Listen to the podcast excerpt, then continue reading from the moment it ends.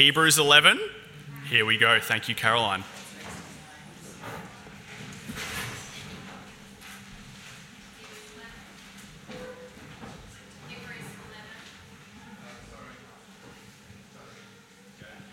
Hebrews chapter 11. Now, faith is confidence in what we hope for and assurance about what we do not see.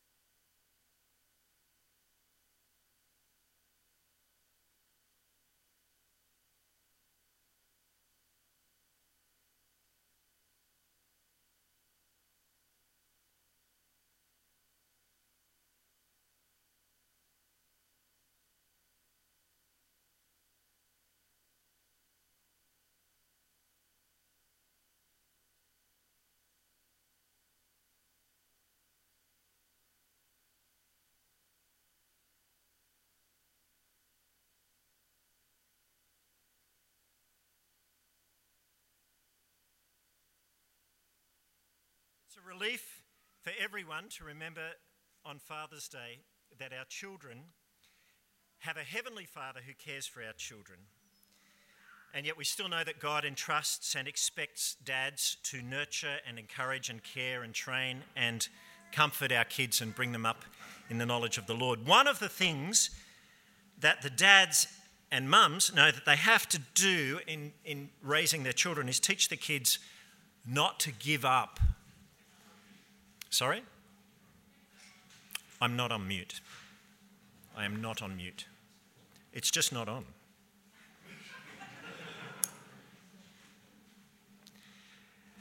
Okay, let's go again. Do I need to start again? No. Okay. Praise the Lord. Okay, um, so parents need to teach their kids how not to give up.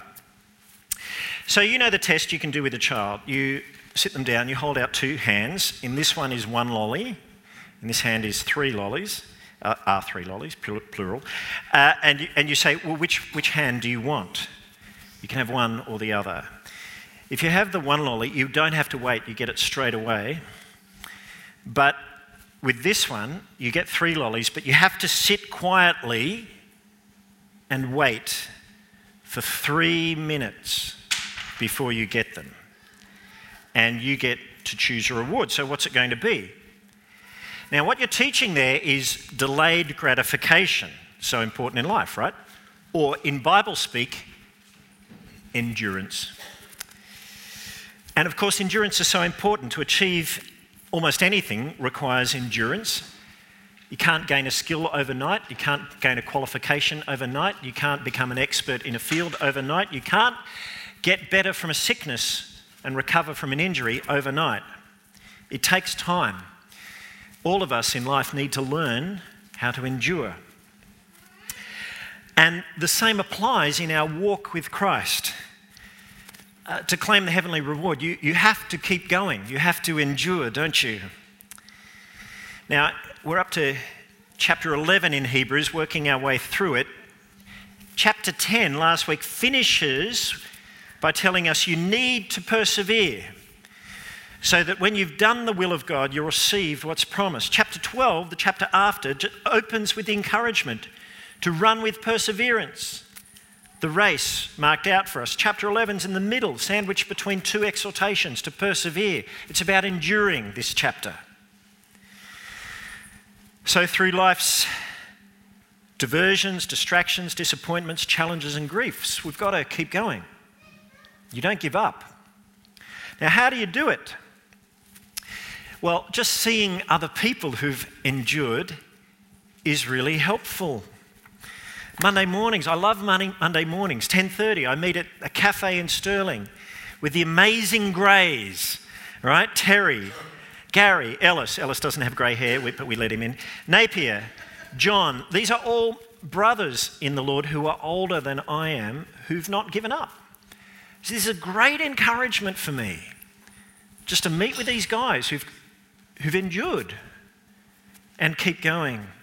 Or like when you happen upon someone who you know you remember from decades before, you used to be in church together, you'd started the Christian life together, and you happen upon each other after radio silence for decades, and, and you say, How are you doing? They say, Still loving Jesus. Now that that is immensely encouraging, isn't it, to you? They've endured. And so, no surprise, our chapter today on in, really endurance is packed full of example after example of people who've endured in faith and they have won the heavenly prize. How did they endure?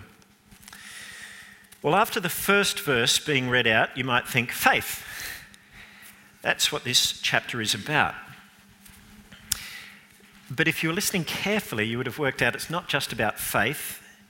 There's something else. There's a second essential ingredient to endurance, and that is hope. They also had hope because of what was promised to them. And when you think about it, this makes sense. Faith and hope always go together. Go back to the child example. The child who has to wait three minutes to get the lolly. They wait, they endure because of the hope held out for them. And they have a sure hope because it's been promised to them, right? And so they put their faith in the promised hope. And that teaches them to endure. And when you realize that, you see that in each example, the people had faith, yes, but they had faith because of their hope in what was unseen at the time. But especially they had faith when that hope was promised to them. Now, our hope is described in verse 35 towards the end as a better resurrection, which we're going to get to. But first, we need uh, to see what this chapter is teaching us about faith. And there are a couple of points there, they're on your outline. The first thing to understand about faith is that faith is living today, living today with God's promised hope as our primary reality. Faith is living today with God's promised hope as our primary reality. Look at verse 1, which describes faith in terms of our hope. It says, Now faith is confidence in what we hope for, what we hope for, and assurance about what we do not see. Now, what we hope for are things we can't see yet. But even though we can't see them, that doesn't mean they're fairy tales. It doesn't mean they're something we've dreamed up. These are things that have been promised to us by God. Or maybe they come out, um, they're things that we hope for because of, we, of God and who He is and what we know of Him. The hope is sure because it is God who's made the promise, not the fairy godmother or something like that. And God, we know, always keeps his word, which, when you think about it, makes what we hope for far more real, far more certain than anything we can see and touch now. Because we know what we see and touch now, it's all real, right? But it's not certain. You don't know what's going to happen today. You don't know what's going to happen tomorrow. It's not going to last. But if God has promised us something, something we can hope for, it's more certain, more real, more substantial, more permanent than anything we can see or touch now, which fades away. Which means faith is living today with God's promised hope as our primary reality. So, what's your primary reality? What's, what's the thing that you live for? For most people, it's their life now that they can see and touch. Or maybe something that you're working towards in the near future um, a project, um, a relationship, a, a goal. What is it about you? What's your primary reality? What's what gets you up out of bed in the morning? God, in His Word, points us to something greater than what we can see and touch. Faith is living today with God's promised hope as our primary reality, even though what God's promised us is unseen. But because our hope is promised to us by God, it's more sure, more real, more substantial than anything we can see or touch. It's always been that way for men and women of faith. Verse 2, we're told this is what the ancients were commended for. And now we're going to begin going through the list and we're going to see this truth borne out. They live their current lives with their promised hope as their primary reality, not what's just in front of them. That's what faith meant for them. And we're meant to see this in all their examples. But where does faith start? Let's find out. Thank you.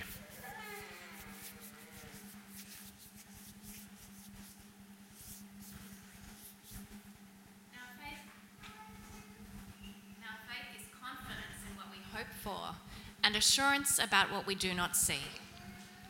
This is what the ancients were commended for.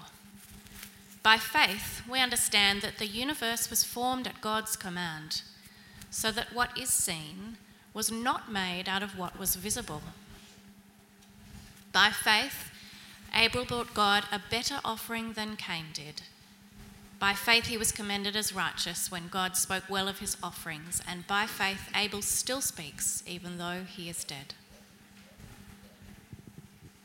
By faith, Enoch was taken from this life, so that he did not experience death. He could not be found because God had taken him away.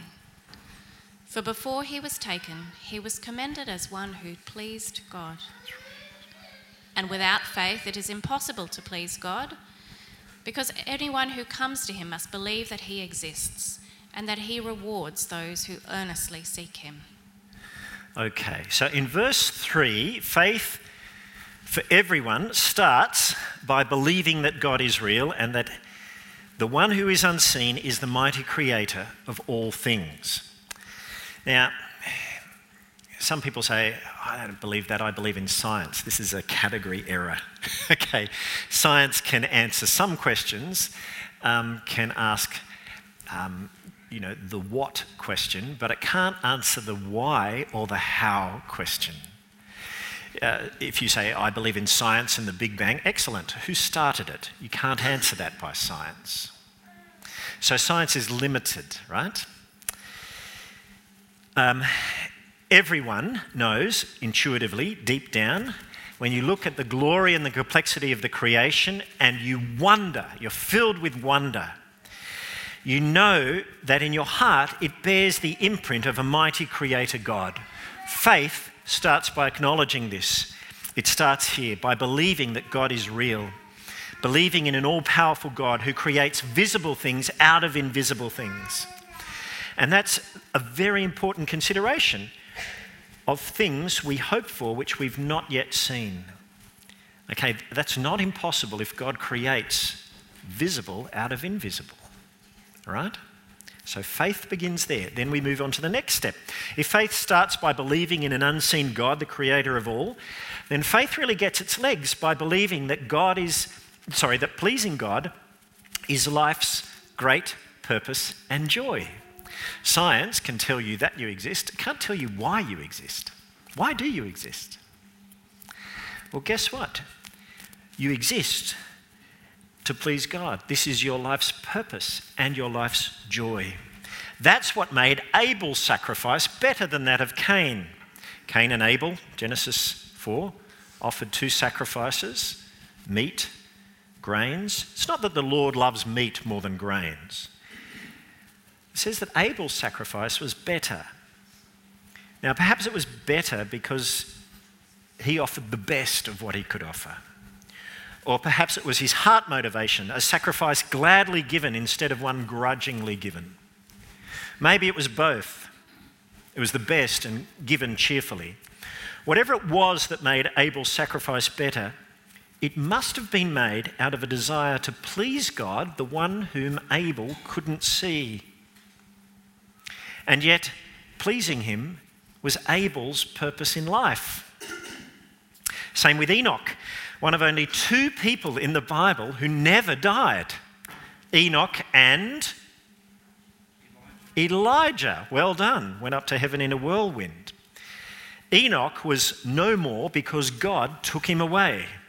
Genesis chapter 5. Why did God take him away? We're told because Enoch walked faithfully with God all his life, and it was a long life.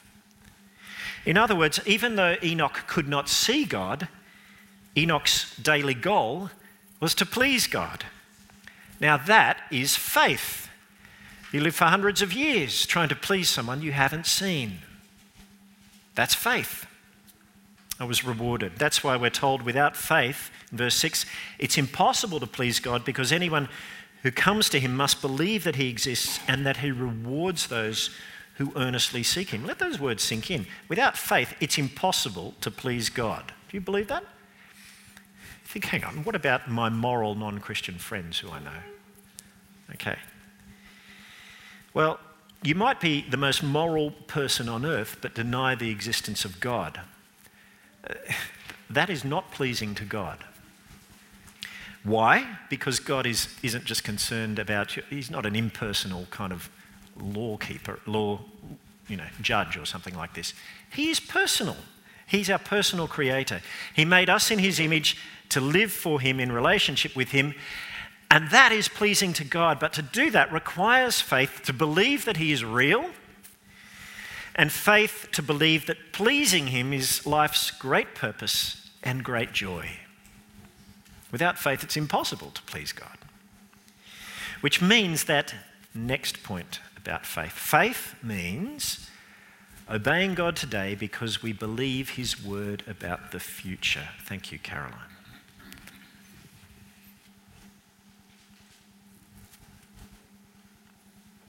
Verse 7, yeah. By faith, Noah, when warned about things not yet seen, in holy fear built an ark to save his family. By his faith, he condemned the world and became heir of the righteousness that is in keeping with faith. By faith, Abraham, when called to go to a place he would later receive as his inheritance, obeyed and went, even though he did not know where he was going. By faith, he made his home in the promised land like a stranger in a foreign country he lived in tents, as did Isaac and Jacob, who were heirs with him of the same promise. For he was looking forward to the city with foundations, whose architect and builder is God. And by faith, even Sarah, who was past childbearing age, was enabled to bear children because she considered him faithful who had made the promise. And so, from this one man, and he as good as dead, came descendants as numerous as the stars in the sky and as countless as the sand on the seashore. Thank you. And just one, one more verse. Anyway, it doesn't matter. Okay, in Noah's own lifetime, he would have been the butt of people's jokes. Um, he still is. Growing up, I remember my dad used to play a Bill Cosby record, which had a skit where um, about Noah, and um, Bill Cosby was sending up Noah. God says to Noah, you know, hey, Noah, you've got two, two male hippos going in there. You've got to take out one and replace them. I'm not bringing nothing in. You change one of them. Noah, how long can you tread water? Ha, ha, ha, ha. All right, it's still going in my head. Reading between the lines of Genesis 6, which is the story, commentators estimate that God first warned Noah of the flood about 120 years before the flood happened and that it was for 70 years, give or take, that he was building the ark. 70 years. Imagine that. Building an ark for 70 years. You can imagine the ridicule. What are you doing, Noah? Building an ark. Why? Because God told me a long time ago that he was going to destroy the world by water. You're a lunatic. What a joke. In 2 Peter, we're told Noah was a preacher of righteousness. He preached to people, warning them of the judgment to come. No doubt he urged people to repent, turn back to God. Hebrews says, By faith he condemned the world and became heir of the righteousness that is in keeping with faith. So faith meant Noah obeying God in his life in the present because he believed God's word about the future. Same with Abraham. Abraham didn't know of God. He, he hadn't heard of God. Most likely he was an Iraqi sun worshipper. Okay, but then God spoke to him, picked him out. And, and the Lord said to Abraham, Go from your country, your people, and your father's household to the land I will show you. I will make you into a great nation, and I will bless you. And so Abraham obeyed and went, even though he didn't know where he was going. He left his people, imagine that. He left the whole life he knew. He left the language of his people, the country he knew, the home he knew, because he believed what God told him in the future would happen. So faith means obeying God today because we believe God's word about the future. Now, God has told us about the future, He's given us His word on the future. He's told us about the plan for the nations to hear the gospel. He's told about the, the, certain return of the Lord Jesus Christ. He has told us that there is a coming day of judgment. He's told us that Jesus will sit on his throne and rule the world righteously. He's told us that death and Satan will be defeated once and for all. He's told us there will be a new heavens and a new earth, an eternal city, the new Jerusalem, the home of righteousness. If that is true, that should be our primary reality, shouldn't it? Because that is, it's God who's made this promise. It's going to happen.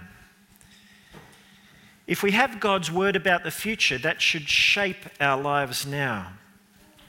Like Abraham, who, who never owned a plot of land in the, in the land that he was promised except the burial plot for his wife Sarah. He never built a house, he had to live in tents. But he stayed because he believed God's word about the future. That the land would one day belong to his, his descendants. Same with Isaac, same with his grandson Jacob. But here's the astounding thing Abraham didn't just believe God's word about the land that was promised to him, he saw that promise, which didn't come true in his own lifetime, as a sign of something better. A city with foundations, we're told, whose architect and builder is God. I find that extremely interesting. He knew that because God's promise could not be fulfilled in his own lifetime, for that promise to have traction for himself, it must point, something, point to something more substantial, more real, more primary. If it didn't happen in his own life, it must be beyond death. Which brings us to the next point. Faith means seeing God's promised hope beyond death as primary. Hebrews 11, verse 13 to 22. Thank you. All these people were still living by faith when they died. They did not receive the things promised. They only saw them and welcomed them from a distance, admitting that they were foreigners and strangers on the earth. People who say such things show that they are looking for a country of their own. If they had been thinking of the country they had left, they would, have had opportunity to return. Instead, they were longing for a better country, a heavenly one. Therefore, God is not ashamed to be called their God, for he has prepared a city for them. By faith, Abraham, when God tested him, offered Isaac as a sacrifice. He who had embraced the promises was about to sacrifice his one and only son, even though God had said to him, It is through Isaac that your offspring will be reckoned. Abraham reasoned that God could even raise the dead. And so, in a manner of speaking, he did receive Isaac back from the death. By faith, Isaac blessed Jacob and Esau in regard to their future. By faith, Jacob, when he was dying, blessed each of Joseph's sons and worshipped as he leaned on the top of his staff. By faith, Joseph, when his end was near, spoke about the exodus of the Israelites from Egypt and gave instructions concerning the burial of his bones. Abraham, Isaac, Jacob, Joseph, each of them, in the actions described of them, saw God's promised hope beyond death as primary. Think of Abraham, the test of faith he had to go through, and what enabled him to do it. Genesis 22, one of the most astounding moments in Scripture. God tells him, Take your son, your only son, whom you love, Isaac, and go to the region of Moriah and sacrifice him there as a burnt offering on the mountain I will show you. Whoa. Now, that raises a whole lot of questions which we don't have time to cover here, but on Father's Day, you can imagine. So, Marin's doing a PhD on uh, these early chapters of Genesis, so be good to pick her brain afterwards, or, or mine, that's fine. But uh, done a whole lot of thinking on this. It's astounding that Abraham does it. And it's only after he's bound his son Isaac on the altar, you can just imagine that, and he's raising his hand to kill him with his knife that God stops him. Now, what enabled Abraham to go through with almost sacrificing his son? That question grows more acute when we realize what's at stake. It's not just the life of his son Isaac, is it? Because God had told Abraham that all the nations would be blessed through him and that Isaac was the child of the promise. So, what's at stake now is God's blessing to the nations, which he means God's eternal blessing of us, right? You and me. That was at stake, hanging there in this action. And yet, God gives Abraham this test and he's prepared to go through with it. How? Well, Hebrews says Abraham reasoned that God could raise the dead. And again, that's very interesting because you and I think that's strange because when I read the story in Genesis 22, the words resurrection or raising the dead just don't appear. But then you read the story and you slow down and you think on how it's told. And what is there is Abraham's prior comment to his servants, whom he leaves down the bottom of the mountain. He says, Stay here while I and the boy go over there we will worship and then we will come back to you. Now, assuming Abraham's not just deliberately telling a furphy to get himself out of an awkward moment with his servants, what was he thinking? He believes God's word to him that Isaac will be the child of promise. And yet now God has told him to sacrifice Isaac. So the only way both can be true and Isaac remain the child of promise, though sacrificed, is if God raises him from the dead. And so real was that necessary outcome for Abraham that he was prepared to go through with it. This is the first reference, if you like, to resurrection in the Bible. Faith means seeing God's promised hope beyond death as primary. That is what Isaac, Jacob, Joseph also believed.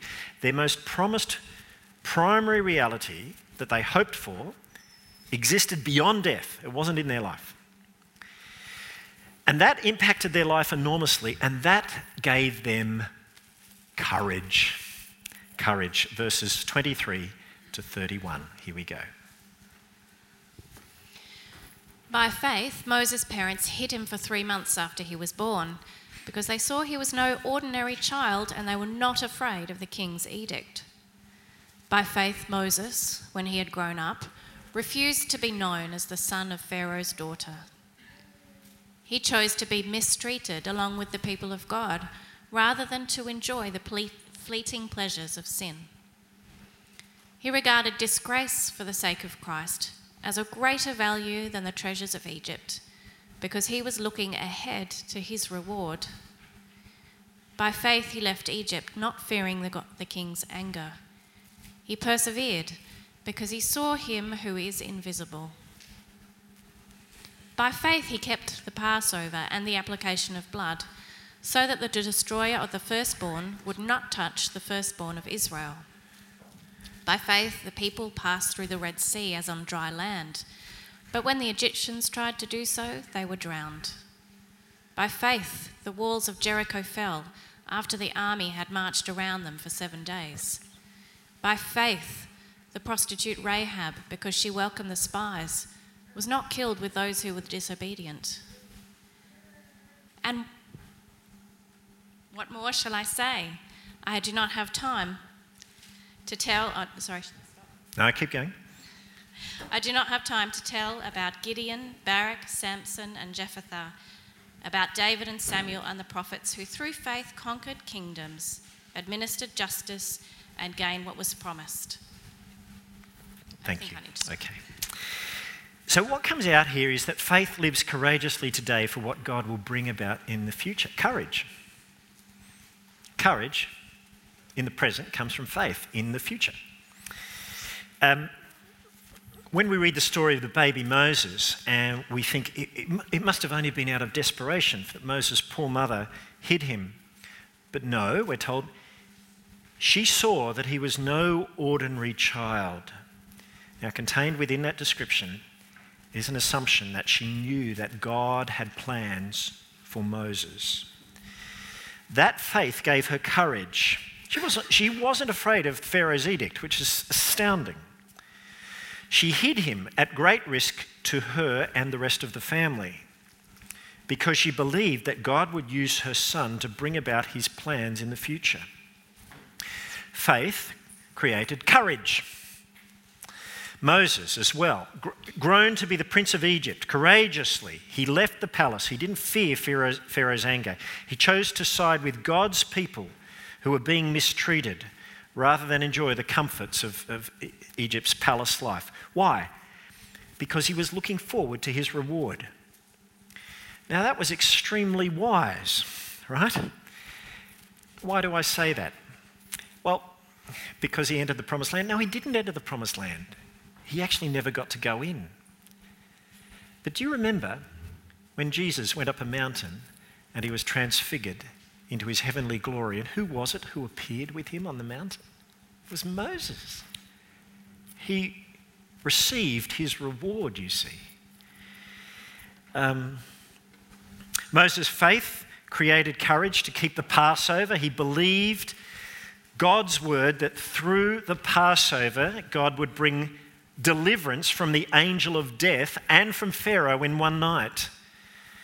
And then there was the Red Sea. You remember Moses' courage at that point. You can imagine it. So there they are. Israel's made their way down. Then there's the sea in front of them. And they look back over their, soldier, over their shoulders, and Pharaoh's soldiers are coming down in chariots. The plume of dust is going up. They are totally freaked out. They think it's going to be a genocide. And what does Moses do? He says, Stand still and see the Lord fight for you. Courage, right?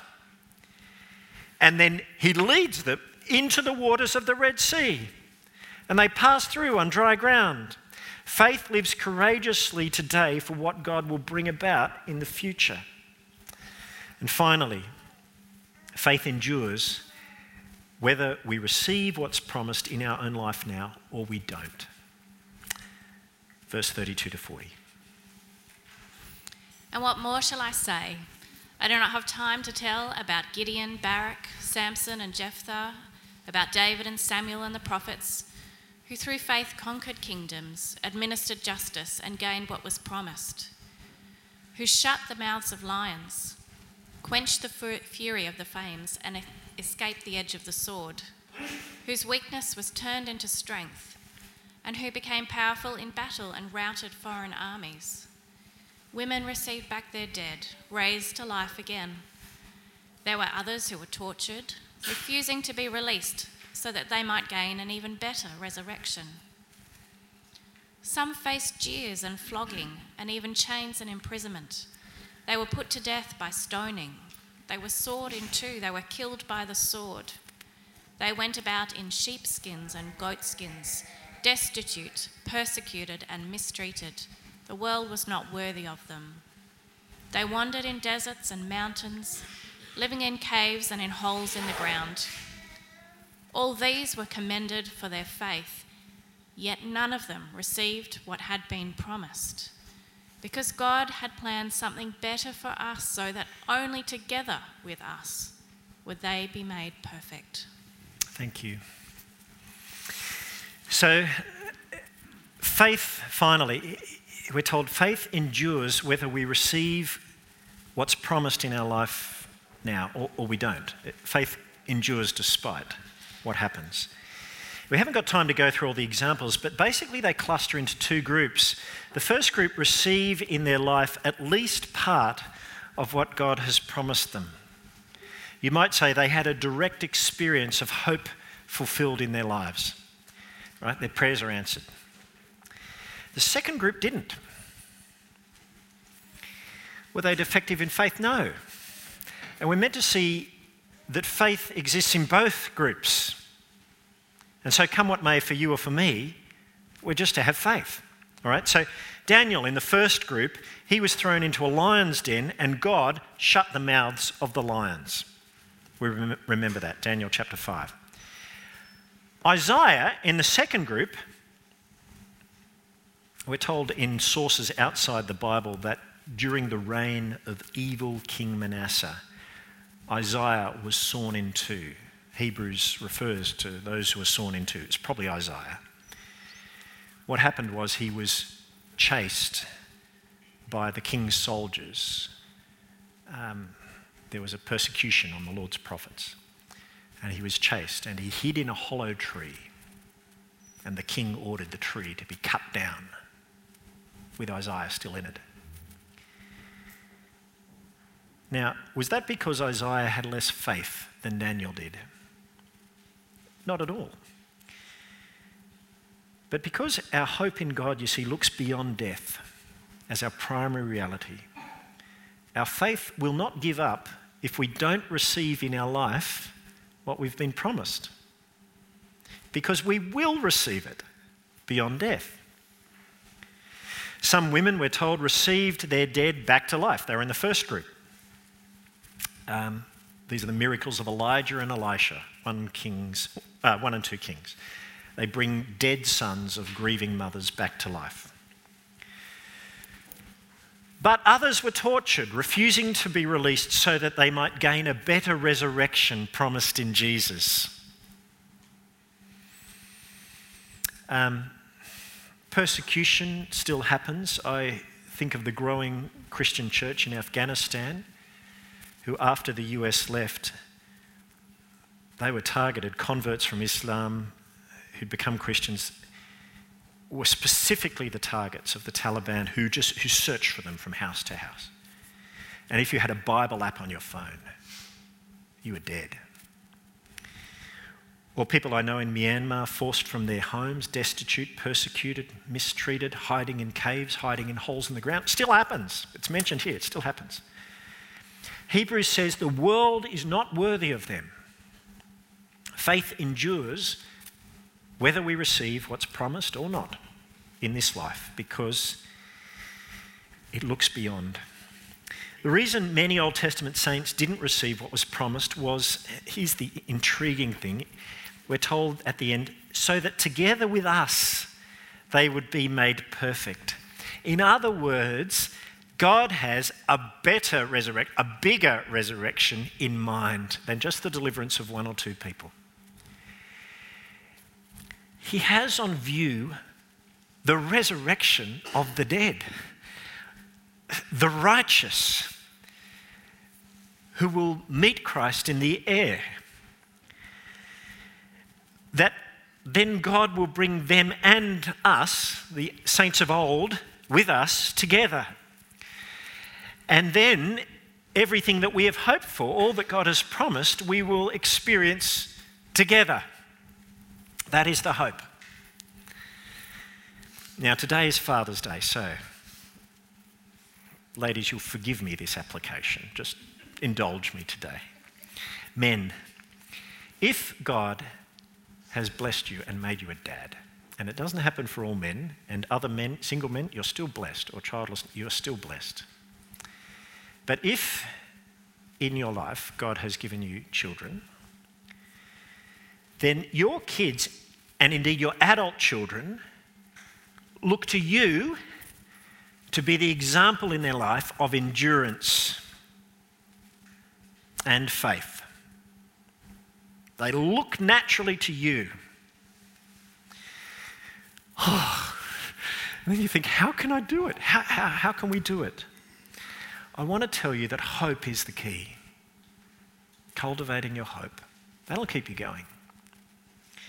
Having God's promised hope as your hope, as your primary reality, the thing you live for, the thing that energizes you, the thing that you speak about, the thing that you pray about in regards to your kids.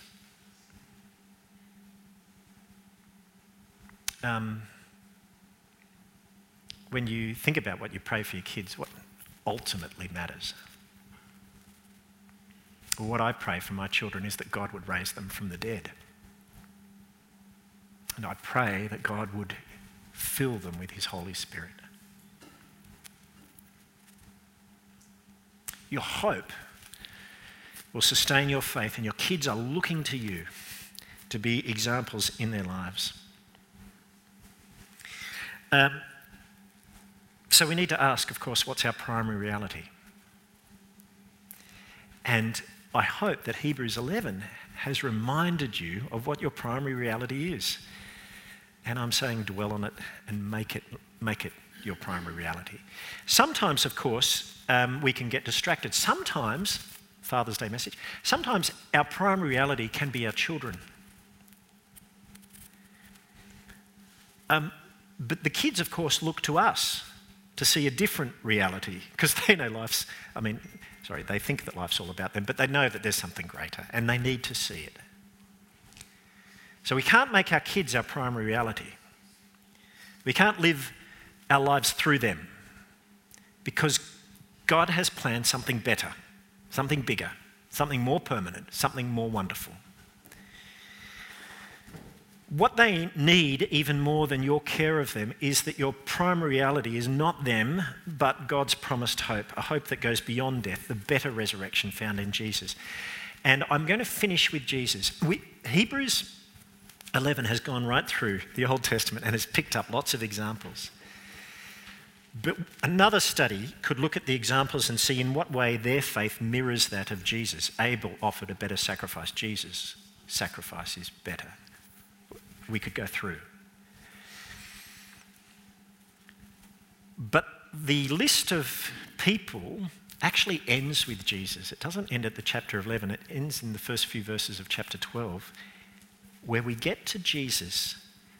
He is the key to enduring. And I want to say to everyone, whether you're father uh, or not, uh, whether you're a man or a woman, boy or a girl, that our Heavenly Father's gift to us on Father's Day is to put before us His Son, Jesus, who is the key to enduring. Um, because, as wonderful as it's been to remember the faith of those who've gone before us, it's Jesus Himself who is our greatest example. And, dads, if you are feeling inadequate because you realise you haven't been the best example of faith, it's Jesus, actually, who our Heavenly Father is pointing our children now to as the great example. Um, I want to finish by reading the opening verses from Hebrews 12. This is our Heavenly Father's words to us on Father's Day about His Son. Hebrews 12 says, Let us run with perseverance the race marked out for us, fixing our eyes on Jesus the pioneer and perfecter of our faith. Because for the joy set before him, he endured the cross, a hope beyond death, you see, scorning its shame, and sat down then at the right hand of the throne of God. He made it. So consider him who endured such opposition from sinners, so that you, in your race, you will not grow weary and you will not lose heart. Amen. Amen. Father in heaven, may it be so. Please, um, may the hope of what you've promised us and Jesus' example sustain us. For all the dads out there, uh, our collective prayer is that you'd strengthen them to be examples of faith. May they live for what you've promised. And for the rest of us, help us to follow their imperfect example, but Jesus' perfect example, more importantly. And we thank you so, so much for what you've taught us in the lives of those who've gone before us. Thank you that we don't exist in isolation. We stand on the faith of men and women who've gone before us centuries ago and who are cheering us on. Thank you, and may we all make it and endure in faith in Jesus' name. Amen.